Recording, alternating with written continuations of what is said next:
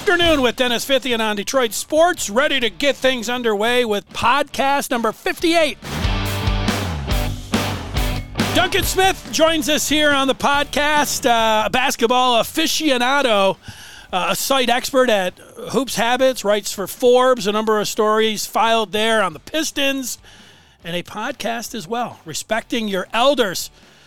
Duncan, that's a triple threat, man. You get a lot going on. How are you?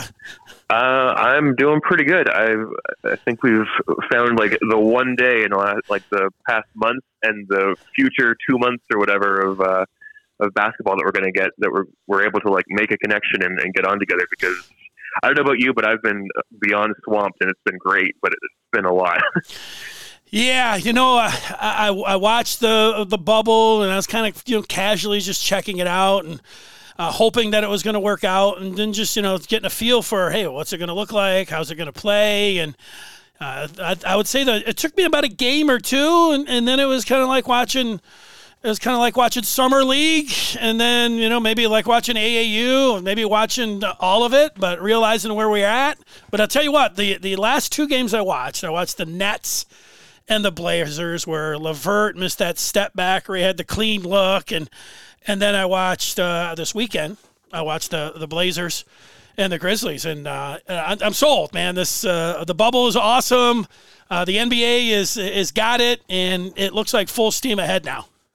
Yeah absolutely. There were so many things that I did not expect them to be able to pull off that, that they have been able to. Like I did not expect the quality of play to be high. Um, you mentioned summer league. That's kind of what I expected. But I think that, that when we think about summer league, we kind of forget that like um, those are summer league players playing. You know, I mean, uh, I, I recall uh, I think in Stanley Johnson's second year, he just basically ro- like raced through everybody, and we know like God bless him, but um, you know he's not going to do that in NBA games for the most part, and um, so just like the quality of play is more predicated on like how good the players are than like the environment, you know. Yeah. And, and then there's the fact that like you mentioned uh, the two games that you you mentioned, like the Nets had nothing to play for, but they just went like all out. That was a playoff game for them, like from start to finish. They treated that thing like their own game seven. It meant absolutely nothing. They're not moving up and down the standings. Um, but you know, that's a team that while there was no playoff flexibility for them in that matchup, They've got all these guys who are on like two way contracts and like minimum contracts. They've got an interim head coach who apparently this team loves and and just like went all out for in Jacque Vaughn. Um, yeah, it, it's amazing how every just about every team, with I think the exception of the Sacramento Kings and the New Orleans Pelicans, um, who just basically like showed up and put their time in and then went home. Um, just about every other team just like left it all on the floor, and uh, that's something I didn't really expect. I did not expect the um, the visual uh, experience to be as good as it is. Like it's it's very easy for me to forget that it's in an empty gym. You know, there's maybe what sixty people in the building, um, and with the the digital ads and everything all over the place, and the super fans and the the, the video boards that they have um, all around the the, the I don't even want to call them arenas, but you know the the playing area. Um, it's it's easy to forget with the pumped in sound and the, and the visuals that is basically an empty building that they're playing in, and uh, it's it's just been like a much better experience and uh, across the board. I think watching um, than than I had expected. It's been it's been really great. Yeah, it has. Uh, I don't want to overdo it when it comes to just what we have on paper here for the playoffs, but it looks spectacular. The matchups here, the way the Blazers have been going, and I, I think because of these last two games and all those things that you mentioned, it, and, and there is the unknown about what a home court is really going to feel like, or or what kind of advantage. I, I don't know. There's probably no advantage here, and so you you just start looking at Lakers and in, in Blazers and you, you just don't know. Like you would think, hey, if you have to play a, a game seven back in LA, well, you, you don't have to play a game seven. It's going to be right there. But but just watching these games, these these last couple, it, it has a feel. Those had a playoff type feel to them. And the great unknown about this home court, it, it even though you would think it's going to be the two LA teams and you would think it's going to be the Bucks there from the East. Um, we got to watch. I, I like every series. Really is intriguing. Maybe not the Bucks and the Magic, but every other series I would watch. eh, You know, the the first game, thinking, "Hey, this might be a great series." Yeah, I think the Bucks and Magic series, those might be the games that I like kind of plan my day around. Like I have this two hour block that I can go do whatever.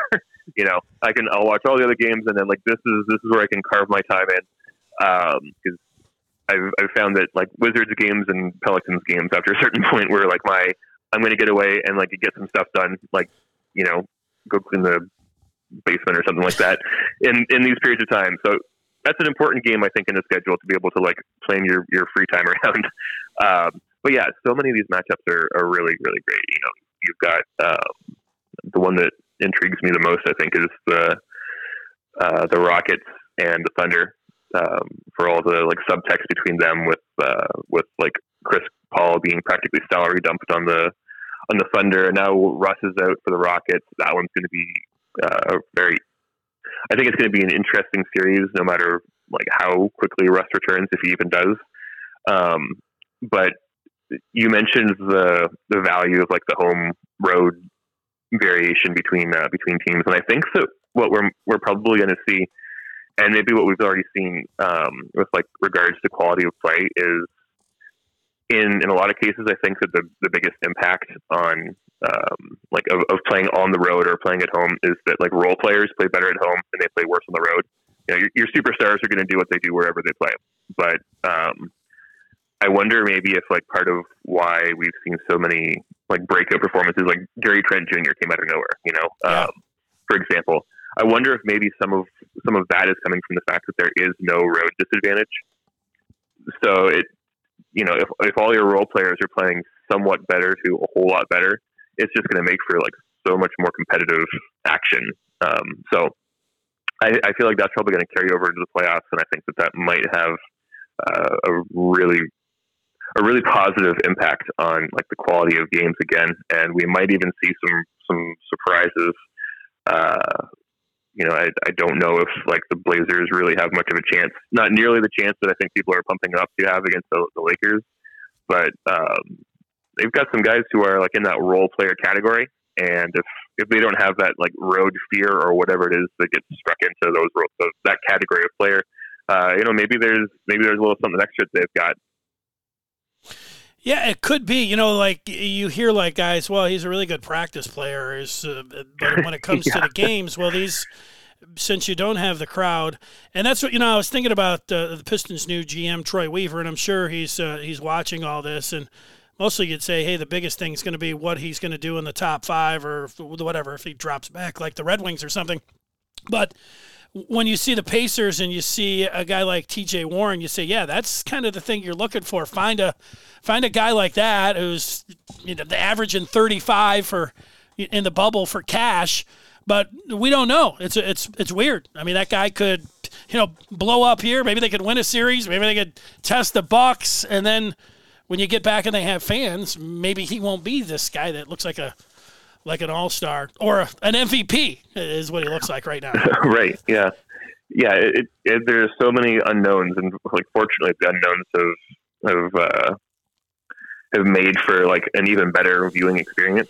But yeah, once the bright lights are back on, and you've got twenty thousand people in a stadium, if you know, God willing, that ever happens again. Um, yeah. uh, um, you know, maybe that maybe that changes, and some of the scouting that teams like the Pistons uh, were able to do on these guys who broke out in the bubble, uh, maybe their breakout ends up not being quite as real. Um, you know, when when the stakes are raised as far as uh, as far as like people in the stands and, and like the actual lights are just brighter. Um, you know, maybe maybe some of that scouting becomes less valid. Uh, there there have been so many guys I'd never heard of before the past week or so. Like Paul Watson for the Raptors scored 22 points or 23 points, I think, in their finale. Mm. Like, you know, um, apparently he's a two way guy, and, and um, so uh, you know, I think that uh, we're going to have to see how that translates.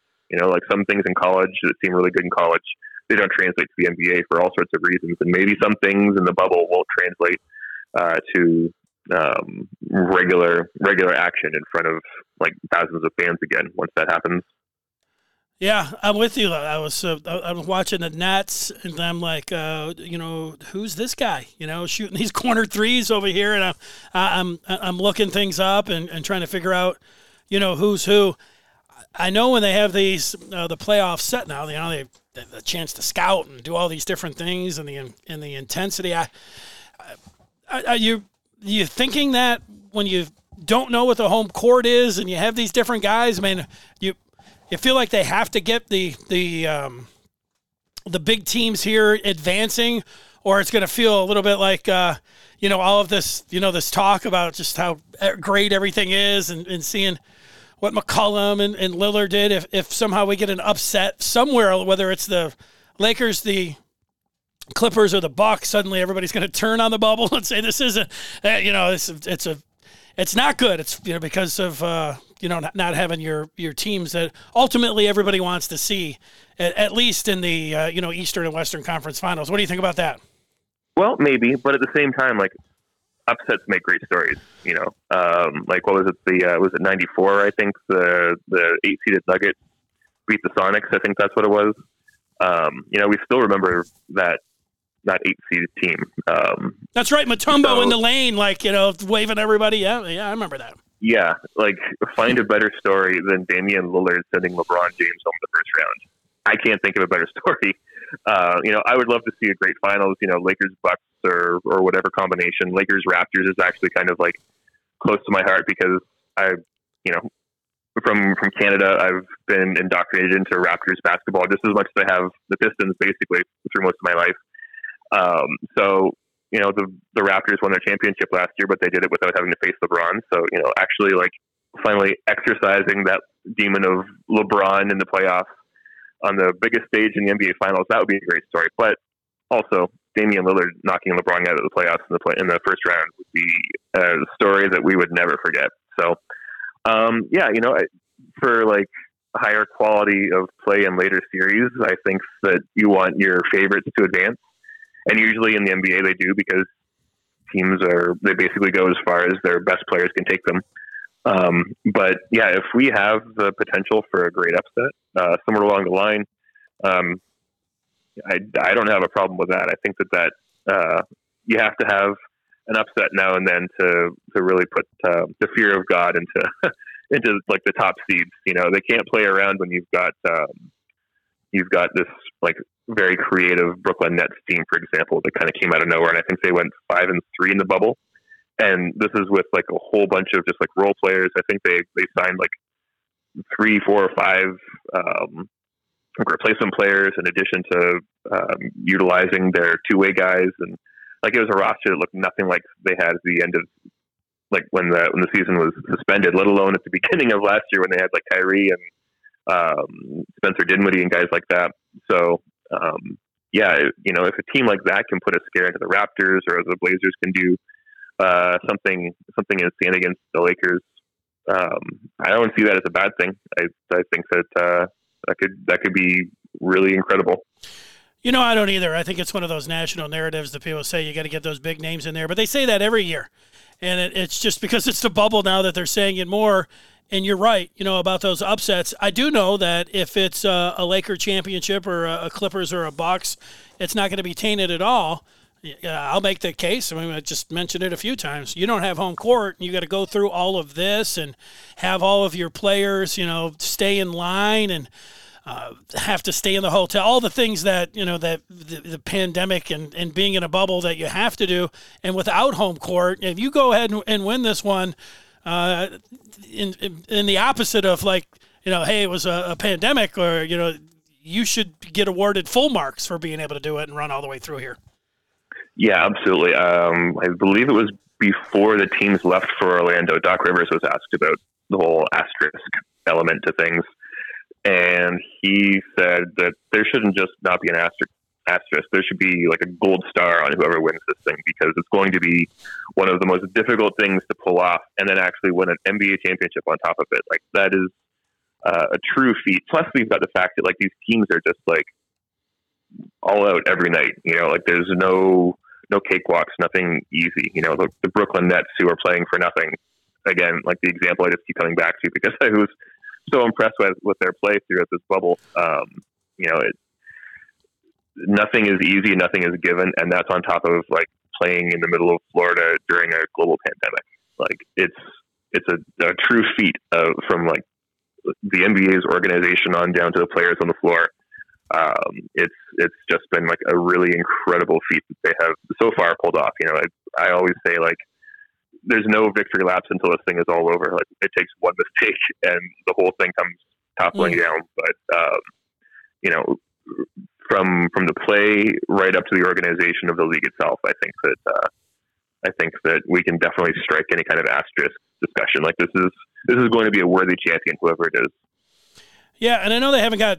Uh, it's the summer and whatever other reasons that you don't have, you know, the the off the chart ratings, but I think as these, uh, like I said, the the first round, I can't remember a first round where the matchups every one except one that I wouldn't say, oh yeah, I want to definitely uh, tune in. I wouldn't be surprised if we do have long series in, in all of them, except that Bucks Magic, and uh, I'm expecting the ratings uh, to to shoot up here. Let me ask you this here before I get you some Piston questions. Out of uh, I, will just go in the West. You know the the Lakers and Clippers. Who do you think the third team is there in the West that not you would just pick for an upset, but one that you think they could advance here? Who's the third best team in the West? It's almost like you can make a case for every team. You really could make a case for just about everybody. Um, you know, I, I, think that the Nuggets are a really interesting case, especially now that Michael Porter Jr. is uh, is, is, turning out to be like the talent that that he was hoped to be. Um, I think that he, I think he gives them probably like the biggest argument to be the third best team. Um, but then the Rockets have maybe the third best player in the NBA in, in James Harden. Um, and it's it's really hard to overlook them, especially if, if Russell Westbrook gets back healthy. If he doesn't, then I think that we can probably take them off the table for that. Um, but you know, even even the the uh, the Dallas Mavericks, who are like they don't really play much defense, but they have the most efficient offense, uh, like points per 100 possessions uh, which is generally how like offense is measured um, these days. Uh, it, it's the most efficient offense in NBA history. You know, better than the Warriors, better than the peak Warriors. Um, so, you know, I, you know, I don't think that there's a case for them to be the third best, but they're they're a team that could really um, make some noise and make a uh, surprise push, and it wouldn't even surprise me all that much. You know, um, so yeah, I think probably right now the Nuggets are who I would I would slot that third spot, but you know, in a week that could be completely different. You know. It could, and and I, I changed the parameters there because I don't think the Rockets are going all the way, but I do. You, get and you shoot hot for a week or two, which could happen. And we, you know, they could have already won one if they could have just shot a little bit better in in some of the past post seasons, and you know they have it in them, and we do know that they are going to be throwing a lot of threes up. What about in the East here? Out of the after the Bucks, I, I, you know, I, I, think you eliminate the Sixers because of Simmons, you know, being mm-hmm. out here. But boy, the Raptors and Celtics look like if you told me that either of those teams gave a long series, ultimately, you know, beat the Bucks, that wouldn't be a shock to me. A surprise, maybe, but not a shock. Yeah, the Raptors struggle to score the ball, but their defense is uh, it's it is Jedi mind tricks in a way. You know, like they they give up a lot of corner threes, just like the Bucks do. Um, but they have, I forget if it's the second best defense, the third best defense in the NBA. You know, they, they give up all these high value shots, and yet, like, everything else they do just makes your life so miserable. It, you can't run on them. They're, they're so organized.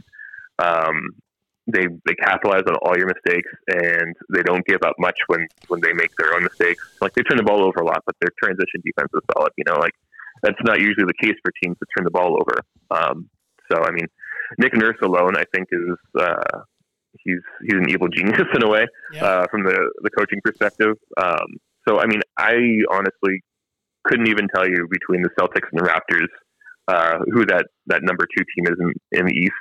Um, but it, it's I think for sure one of those two teams. I think the Heat are too far back. I think the Pacers are uh, a little too injury riddled and just not quite that good in the first place. The Sixers just they just injuries aside, they're just not. Uh, they didn't deliver to the kind of like potential and promise it seemed that they would have. Like I, I feel as though actually they might be surprisingly better with uh, with Ben Simmons out uh, because the offense is just so clunky with him in there, and the half court the offense just doesn't work. You know, um, they'll lose some on the defensive end, of course, but uh, yeah, it, it's hard to put the Sixers uh, a whole lot higher than they are just because they have been so disappointing across the board all season long.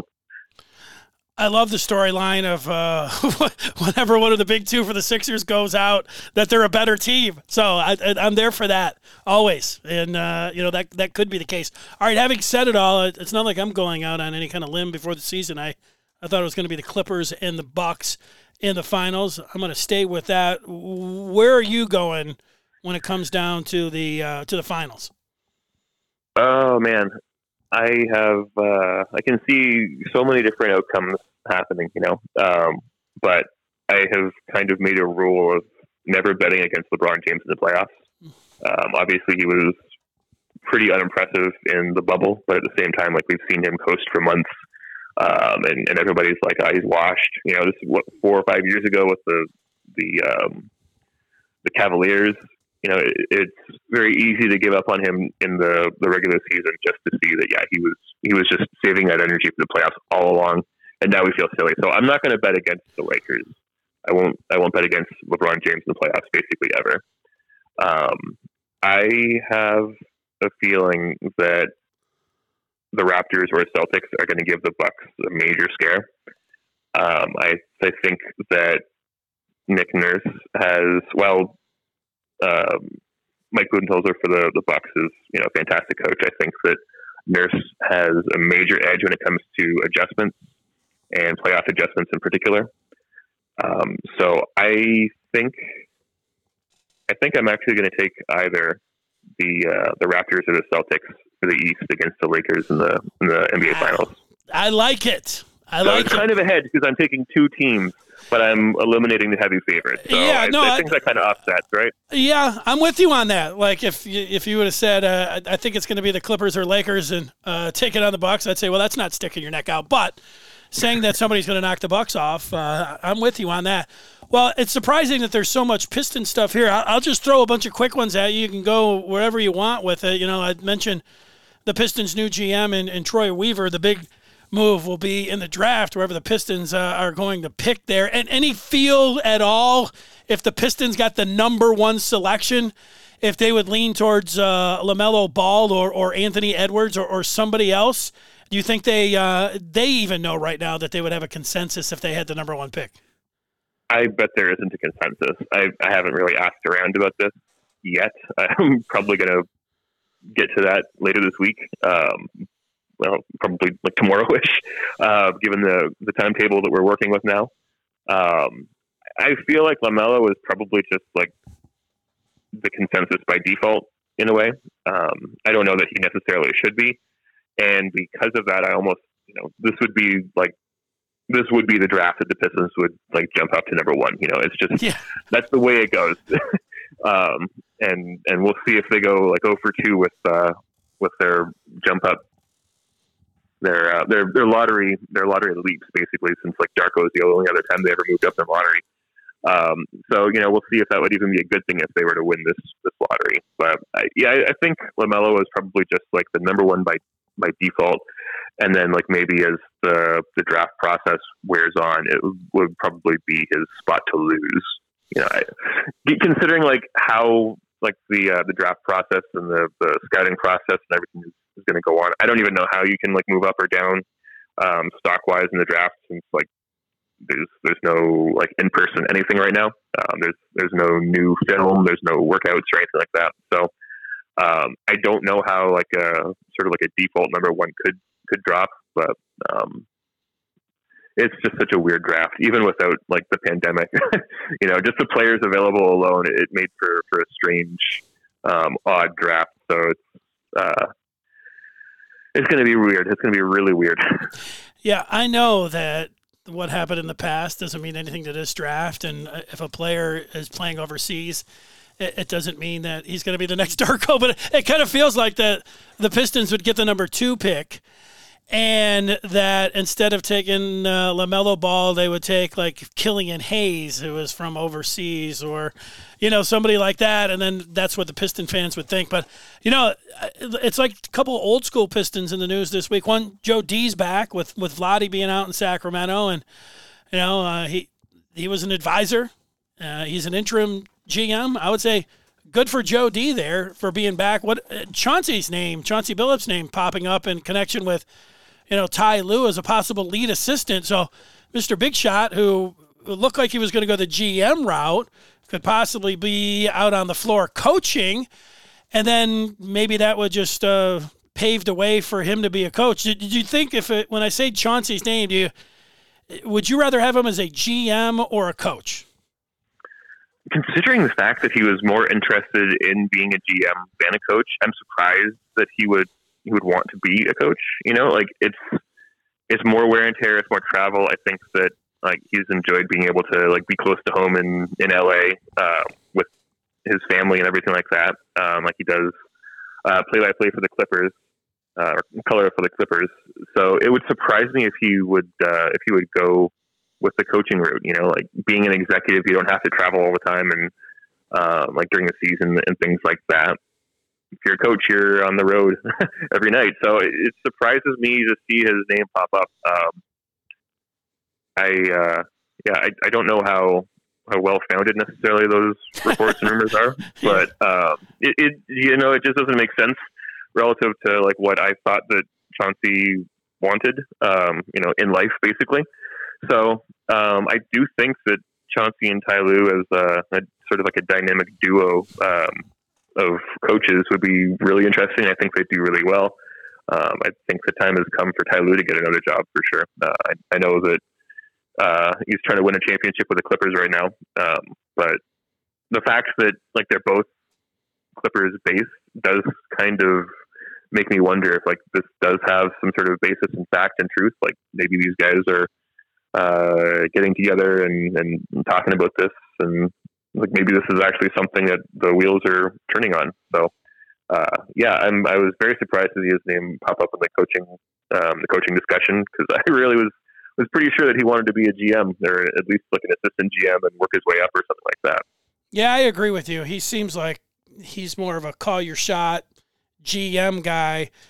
There's something I don't know if it, I'm trying to think who wrote it, saying that you know they were citing Larry Brown. Always said that you know he predicted that that Chauncey would be more of a coach than a GM type. I don't know. Maybe somebody talked to Larry Brown, but listening to you, he, he just knowing him, his persona, and everything else, he just seems more of a call your shot, GM, make the calls from there, uh, rather than you know being out on the floor and having to go through all of that. But you don't know. You, you never do know about that. What yeah. about um, what about any potential free agents? Uh, one Christian Wood. Uh, there's got to be a number that the Pistons are writing down that they're not going to go over in either years or or annual pay here. I, I don't know what that number is. Two, three years, 10 million.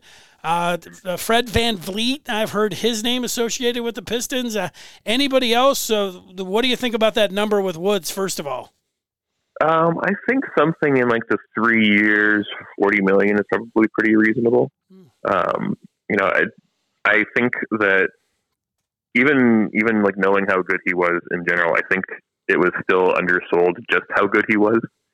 Um, you know, like the Pistons actually scored more points with him on the floor than without him this season. Like that alone, with the number of minutes he played, that alone is just like mind boggling. Like it's not easy um, to have a team this bad actually be like in the green with you on the floor. That to me, I think that is uh, um, it's promising. You know, um, there are obviously some holes in his game. Uh, defensively, he is not necessarily stout. Um, he He's not a playmaker, uh, at least at this point.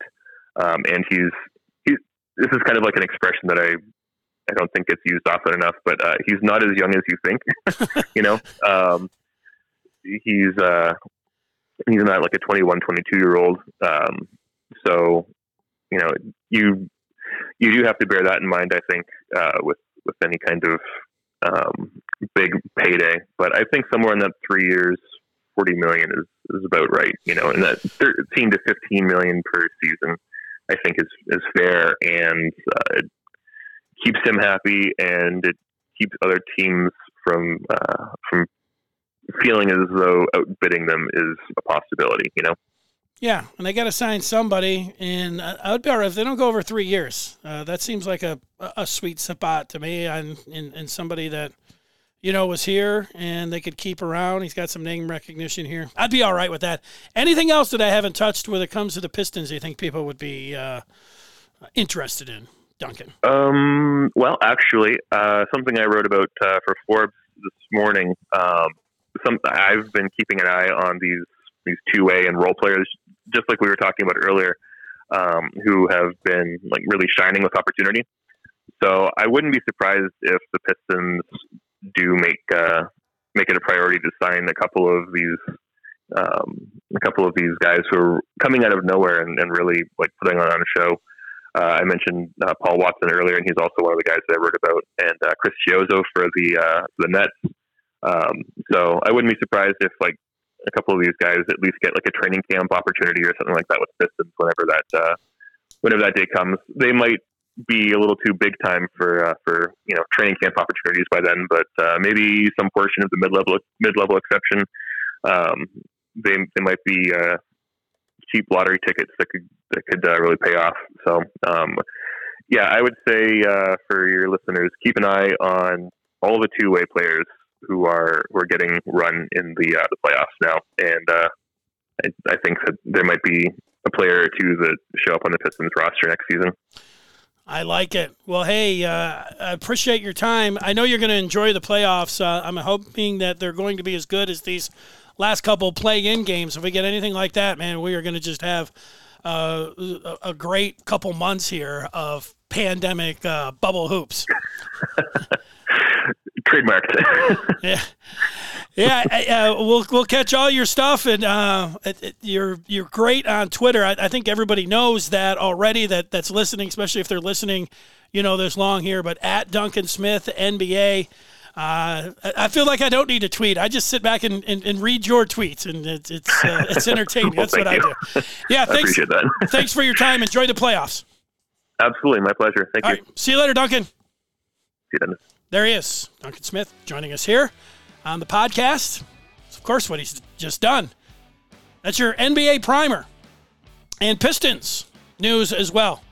Thanks to Duncan Smith. That is going to do it. Everybody have a great day, night, week, and all of that. I will talk with you soon. Goodbye.